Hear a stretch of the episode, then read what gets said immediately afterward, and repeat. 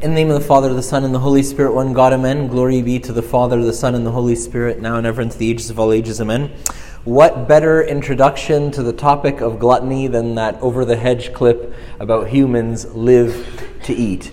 Um, and food has become part of everything that we do. And almost, there's almost not a single service I can think of that we do at the church downtown that doesn't in- include food. And actually, almost every service we do includes a full meal, at least a three course meal, sometimes a five course meal. So, I'm no ways, in no ways am I uh, like pointing the finger at anybody in this talk other than myself. And certainly a lot of good things come from food, and we're not going to take that away. But um, I think God also wants to draw our attention to what, are, what is the uses of food and why have we maybe stopped using it for, for the purposes that God created it for. So, our key verse for this, uh, this evening is So whether you eat or drink or whatever you do, do all to the glory of God.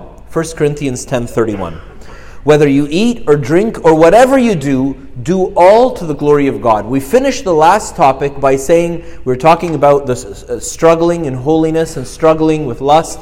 And we're talking about how the struggle, the purpose of the struggle is so that God can glorify us. I want to tell you something. God has an addiction. You have your addictions, God has an addiction. Okay? Don't quote me on this, okay? God is addicted to glory. Not addicted to glory for us, for Him. Sorry, addicted to glorifying us. God loves to glorify us. He loves, absolutely loves, He adores the idea of bigging you up. He adores the idea of making you look good. He loves that. He absolutely loves it. A couple of examples, just for fun. The law of Moses. Every time we refer to the first five books of the, of the Bible, we refer to them as the law of who? We refer to them as the law of Moses. But who wrote the law? God. Who's the author? God. Who actually wrote it down on the tablets? Moses. When you go and you buy a book, on the spine it says the title, the law, and then it says the author should be God. And then on the bottom, on the little over here, it says the publishing house, Moses. But we don't call it the law of God, we call it the law of Moses. Who wrote it though? God. But he gives the glory to Moses. He says, That's okay. That's okay, we'll put your name on it. God loves to give us the glory, He loves it. He loves to share His glory with us. Although all the glory is due to Him, and He's the one who deserves all the glory, and He's the one who should receive all the glory, He loves to give us the glory. So St. Paul is telling us so whether you eat or drink or whatever you do, do all for the glory of God. And that's what we're going to talk about.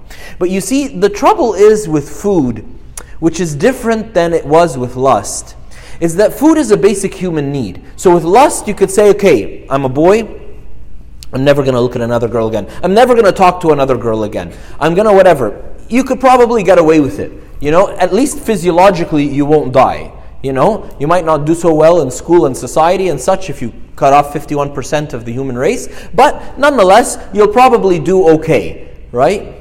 But you can't say, okay, that's it, gluttony, food, I'm never going to eat again right? Because it's a basic human need. So, because our basic human need is interwoven into this thing that is the most, the fathers tell us, and I have plenty, plenty of quotes to share with you, that this is the most basic spiritual struggle, is our spiritual struggle with gluttony. And the opposite of gluttony, remember we said everything is everything is a real and a counterfeit. So the counterfeit is gluttony, and the real thing that we're actually seeking is temperance. Temperance is like self control. Temperance is like, like being moderate, right? In 1 Corinthians 6:13, St. Paul says, "Foods for the stomach and the stomach for foods, but God will destroy both it and them. Now the body is not for sexual for sexual immorality, but for the Lord, and the Lord for the body." What is St. Paul saying here? He's saying it's that last part that explains the whole verse. The body is for the Lord, and the Lord for the body. Let's understand it from the very end to the beginning. It's saying the Lord is for the body. So Jesus is for my body. What does that mean? This is what it means. What's going to happen to my body? I'm going to, you know, I'm going to live a good and happy life and then I'm going to go the way of all the world. I'm going to die. And then they're going to bury me somewhere and worms are going to eat my body and I'm going to get decomposed to dust. Right? Yes. But then there will be a resurrection, like it says in 1 Corinthians 15. Because of the resurrection of the Lord, there will be a resurrection for my body. And the Lord will resurrect our bodies, and our bodies will rejoin with our souls, and we'll go live with Jesus forever in heaven. That's our faith. Okay? So we believe that heaven is a place because there are bodies that are there. Right? Not like corpses, but bodies that have been reunited with the soul and the spirit and so on. So that's what it means that the, the, that the Lord is for the body. Without the Lord, my body would be hopeless. My body would be destined to get decomposed to dust and lie around somewhere, and that would be the end of me. But because of the Lord and His resurrection, there is a resurrection for my body. Okay, so that's what it means that the Lord is for the body. The part before that said, the body is for the Lord. What does that mean? It means this Look, Jesus says, I was hungry and you fed me, I was thirsty and you gave me to drink, I was naked and you clothed me, I was alone and sick in prison, such, and you visited me. Right? Well, how did you do that? You know? Well, did you do that like you had warm, fuzzy thoughts about people who were hungry and, and that fed them? You had warm, fuzzy thoughts about people who are out in the cold and that made them warm? No. You went with your body and you did so God has given us this body so that we can serve, so that we can do, so that we can worship. You know, well, I just mentioned prostrations when we were talking about lust, but one of the most useful things to do, and this by the by the blessing and the counsel of your spiritual fathers, to do in in in um, in fighting the temptation of lust is prostrations. Why? Sometimes people have to be very careful, and this is why I tell you speak to your spiritual father, because sometimes people take it as a punishment. Ah, you know, I, I uh, you know, like I abused my body in a lustful way, so then I have to do ten prostrations, like a punishment. No, it's not like that. It's a, a reconditioning. Like my body is, God gave it to me for the worship of the Lord. He gave it to me to worship Him. So if I sin, then what I'm doing is I'm gonna I'm gonna remind my body that no no no no you're not for pleasure you're not for abuse you are for the worship of God. So let's now right now while we're still on the topic let's worship Him now and we do five prostrations, ten prostrations, whatever your spiritual father guides you to do. But anyways, that's by the direction of your spiritual father. The body is for the Lord and the Lord is for the body. St. John Chrysostom, when he's writing about this, says, Foods for the stomach, St. Paul says, foods for the stomach. He does not mean here the stomach as a member of the body, nor food in itself, but he means gluttony. Like when he says, whose God is their belly, Philippians 3:19. Gluttony, being a strong carnal lust, will turn us into slaves of the belly and will never lead us to Christ. Rebuking them from it, St. Paul is talking, uh, St. John Chrysostom is talking about St. Paul, who's speaking to the Corinthians. So St. Paul is rebuking the Corinthians from gluttony. He says, God will destroy both it and them. He does not talk about the stomach, but about the exaggerated and incessant lust for eating. He is not against food, but sets certain guiding lines for enjoying it, saying, Having food and clothing, with these you shall be content. 1 Timothy 6 8. So the issue here is not that food is bad, right? If it was, we would say remove it, cut it off. All things are lawful unto me, but not all things are helpful. So where is the defining line? And the trouble is, is that not only is it something which is a basic necessity of life, but can also lead me down a way of sin, the other thing also is that it's highly pleasureful. Anything which is highly pleasureful and gives you immediate satisfaction has the tendency to become addictive. Anything, right? Anything that gives you immediate satisfaction has the tendency to become addictive. So, all of these things are encapsulated in something so simple and primordial and like primary part of our humanity as food.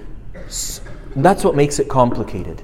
Add to that that the first temptation and the first sin was all mediated through Ya Rabbi, food. Right? So, like the temptation of Adam and Eve. And Jesus' first temptation, turn these stones into bread, had to do with food. So, needless to say, it's complicated. St. Gregory the Great writes, and he says, No one has not first prevailed over the enemy hidden among his greedy appetites can gain the upper hand in spiritual combat. It is a delusion to want to engage combat with faraway powers when one is knocked down by those which are all too near. Certain men, not knowing what tactics to use in combat, neglect to master their gluttony and throw themselves into spiritual contests. Sometimes they do not fail to achieve major things which demand much temperance, but dominated by gluttony, the attractions of the flesh cause them to lose all the profit which they have obtained with courage. Basically, this is the most primary and simple of all spiritual battles the battle we have with food. And, you know, it's tough, right? I'm, I'm not here to tell you, like, I'm not here to, like, point a finger at anybody, but to encourage you and to encourage me that there is, there is victory. There is victory and there is a, a, a glory even in this. Look how, look how beautiful God is. Even in our food, even in what we eat, God is ready to glorify us. And the, the, the bigger issue is that anything that we do without certain limits, without certain guidelines, becomes self destructive. Like anything. Take anything that's done in excess becomes self destructive. Right? There's a view there's a view that there's nothing wrong with like a temperate use of alcohol. Some people say yes, some people say no. It doesn't matter. But one thing we all agree on is that excessive use of alcohol is dangerous, right?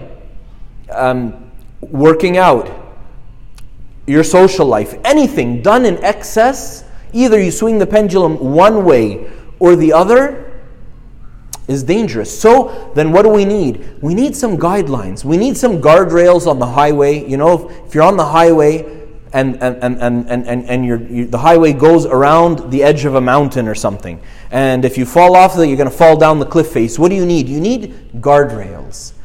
You know, whether you're in the middle lane or the left lane or the right lane, lane it doesn't matter. Different strokes for different folks, right? And everybody is going to do what's good for them. But there's got to be some kind of boundaries that can kind of give us guidance to how to live our lives. Saint uh, Diadochus of Photiki writes, "Those pursuing spiritual, the spiritual way should train themselves to hate all uncontrolled desires until this hatred becomes habitual. With regard to self control in eating, we must never feel a loathing for any food of any kind, for to do so is abominable and utterly demonic. Have you ever said, somebody said, oh, uh, you know, uh, we'll go for Chinese, like, oh, I hate Chinese, or whatever, right? You know? Your mom says, oh, like I made masa'ah. You're like, ah, I hate masa'ah right? or whatever. You know what I mean? Right? For me, it's kharshuf, artichokes. I just, I can eat anything in the world, but that's just not my thing. You know? To each their own. Right? To each their own. Saint Diadochos de Photiki is saying to hate a certain food and to choose one food over another is utterly demonic. Did you catch that? let me read it to you again, because it's the exact opposite of what we do. This is the exact, look, the fathers are telling us what you're doing is nonsense. Because you're, you're, you're having spiritual conferences about fasting and about prayer and about the Jesus prayer and about meditation and levitation and right? But then you leave and you go eat whatever you want and you and you're just you're just you know, and you have and you have the, you I eat this and I don't eat that. Let me read it to you again. Saint Diadochos of Photiki says, "Those pursuing the spiritual way should train themselves to hate all uncontrolled desires." So, what should we hate? Uncontrolled desires. Until their hatred becomes habitual. Until when you when you feel that something makes you lose control, immediately from a reflex you hate that thing. Not you hate that thing, you hate the uncontrolled desire. With regard to self control in eating, we must never feel a loathing, like a hatred, towards any food of any kind. For to do so is, um, is abominable and utterly demonic. Saying it is completely demonic to say, I like this food and I don't like this food. But that's what we do all the time, right? Like, let's be honest, you know? That's why the church has given us the Holy Fathers and the tradition to keep us to keep us on track, you know, and to shine the light for us when we start to uh, when we start to to go astray, right? I'm going to be very very practical with you, okay? So, what should what should I eat then, right? Well, Saint Diadochus is telling us, eat anything, eat everything, but eat only that which is good for you, right? This is like a very simple and very, very practical talk, right?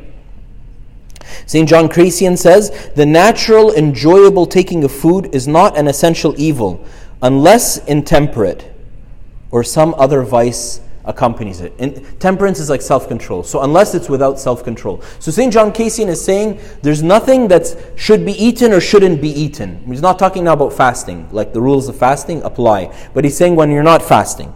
It's not like you should eat this, you shouldn't eat this, you should eat this, you shouldn't eat this. No, no.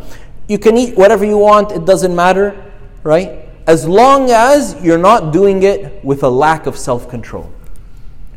So I should ask myself not only what am I eating, but how am I eating? Am I eating with control? So how can we put kind of like what kind of boundaries can we put for ourselves to have some degree of self-control since this is since the fathers are telling us this is the most basic spiritual struggle is gluttony like if you if you if if, if you if you're not if you're not trying to make progress in this if you're not if you're not if you're not struggling in this you're not going to find it very easy to struggle in anything else so i give you a very simple rule St. Basil tells us the objective of temperance, temperance is self control, the objective of temperance is realized as thus.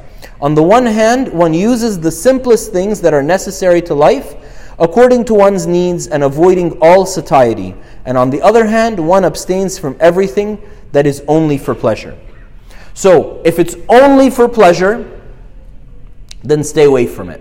What are things that are only for pleasure? I'm so sorry, we're going to name them, and then they're going to become like, you know, you're hard to eat, right? Like, I don't know, candy.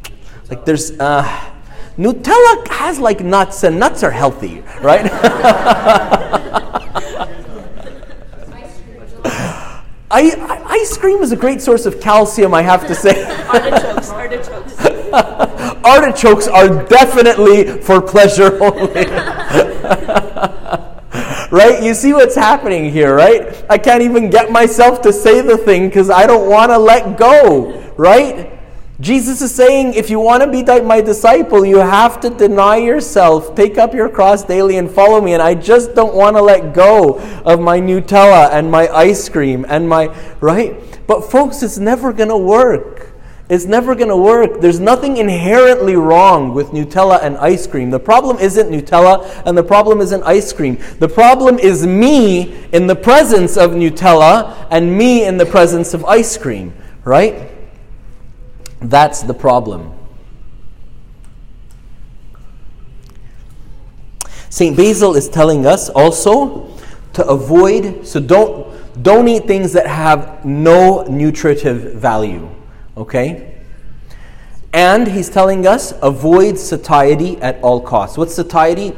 Feeling no, not feeling hungry. Like satiety is not feeling is not being full. So like so on a scale of 0 to 10 where 0 is you're starving and 10 is i just had all you can eat sushi and i'm going to explode okay satiety is like somewhere in the middle it's like 0 is like 6 or 7 or something where you no longer feel hungry. St. Basil is telling us you should always feel just a little bit hungry. Like, or to make it more simple for you, you should never feel full. Right? So, if that's the case, if I'm only going to eat to the point that I am no longer hungry, then what does that statement mean? That I'm only going to eat if I am hungry, right? So it's pretty simple. If I'm not hungry, don't eat. And that's how the fathers ended up. Like you read about, like Saint Macarius used to fast for three weeks at a time. Saint Pachoy used to fast for three weeks at a time, and all of this. And you think to yourself, that's impossible. They, you know, they must be embellishing. They must be like, they must be like, uh, like, um, you know, just like exaggerating these stories and whatever, and this and that. No, you know what happens is that if you only eat when you're hungry, then like breakfast rolls along, rolls along, and you're not hungry. And then you have class till like noon or 1, so you're not able to eat because you didn't bring a snack with you, and you get hungry, but you can't eat. Then it's like noon or 1, and you're hungry, so you eat, but then you eat till you're not too full, right? And so on. And then your body gets used to the fact that you only eat at noon or 1. And then your body gets used to that. And little by little, your body gets used to you not eating for longer and longer. That's just, phys- that's just physiology. That's just what happens with the body. You know, it doesn't make you holy. You're not a saint or not a saint because you eat three times a day or two times a day or one time a day. That's not. That's not like what in where in what sainthood lies. Sainthood lies in the devotion to God. The fact that I don't want to be controlled by my pleasures. I don't want to give in to my pleasures. I want to give all of my pleasure to God. I want to find my pleasure in Him. I don't want to find my pleasure in food. So St. Basil is telling us two things. One, he's telling us only eat when you're hungry, and then stop eating before you get too full, or stop eating before you're, before you're full. And the second thing he's telling us is don't eat things that have no nutritive value. What other advice can we get from the fathers? Somebody asked St. Maximus, he asked him, How, how does temperance exti- extinguish lust? So, how is it that self control with food helps me in the battle against lust? And he answered, by, le- by leading to the cutting off of everything not corresponding to a need, that which also procures pleasure. So, like, when I cut off things that aren't a need, then I also shut the door to my pleasures. I train myself that yes, I have a pleasure for this, but I'm not going to respond to that. I don't I don't I don't answer I don't answer that question, right? Self-control allows itself to be held together only with what is necessary for living. It seeks not what is pleasing, but what is useful, measuring food and drink only according to need. So now, the value of food and drink becomes how valuable it is to my body to help me to be useful for God. That becomes the new measure for food. So, like if I tell you, if I tell you, okay, you know, three three cuisines, okay, uh, uh, you know, sushi, wings, or I don't know, uh, you know, souvlaki. Okay, order them in one, two, three. You know, I'll say, okay, well, I, I like sushi best, and then I like this one. I'm going to order them by my pleasure. But we agreed that we're not, we're not going to use pleasure as our measuring stick anymore. So, what's our measuring stick? St. Maximus is telling us by how useful they are to your body. You know, why? Because I want my, my body to be useful for the Lord, right? So, all of this entails somebody who is active for God and somebody who's trying to serve God and somebody who's trying you know, and that doesn't have to be in the classic sense of like I serve God in church, I do Sunday school. Doesn't have to be, can be serving anybody, anytime, anywhere. Anybody who has a need, I go out of my way to serve them. The last thing I'm going to talk about really quickly is fasting. Fasting is obviously a very good practice when it comes to our struggle with gluttony and our struggle with self control. Can I be really honest with you? Okay, the most useful fasting for me when it comes to this is Wednesdays and Fridays. And I was talking about my, my, my spiritual father, and I was telling him sometimes I struggle to fast on Wednesdays and Fridays. Like I, like a long time ago, it used to come naturally to me. It was like just normal, like we fast Wednesdays and Fridays. That was very normal, you know. And then, but now, for some reason, like I struggle. You know what his answer to me was? Guess what he said? He said, uh, "Easy. I have a I have a remedy for you. I've got a quick fix for you." What do you think his answer was? Huh? Yeah, fast Thursday as well, right? That was his answer. He, sa- he said, It's very simple. Your flesh has gotten a little bit restless, you know, and, you know, you just, your flesh just needs a bit of a smackdown, you know, right? And that's what St. Paul says. That's what St. Paul says. He says that I bring, I bring my flesh, I subdue my flesh, lest I should be disqualified, right? Also in 1 Corinthians 9, right? I had it here, but, but I can't see it now in my notes, right? So, when it comes to this, fasting is so useful. By the way, just by the way, fasting Wednesdays and Fridays is in the writings of the apostles. They actually make it equal to Lent. And they say any Christian who doesn't fast Lent or Wednesdays and Fridays is not a Christian and should be excommunicated. Thank God our churches like and our fathers are a little bit more, you know, are a little bit more merciful with us. right?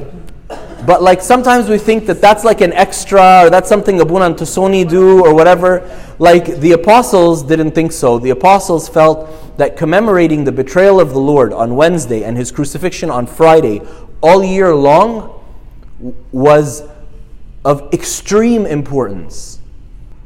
So I'm telling you the truth, like okay, like really the way I'm the way I'm approaching this talk is one repentant sinner talking to another, you know?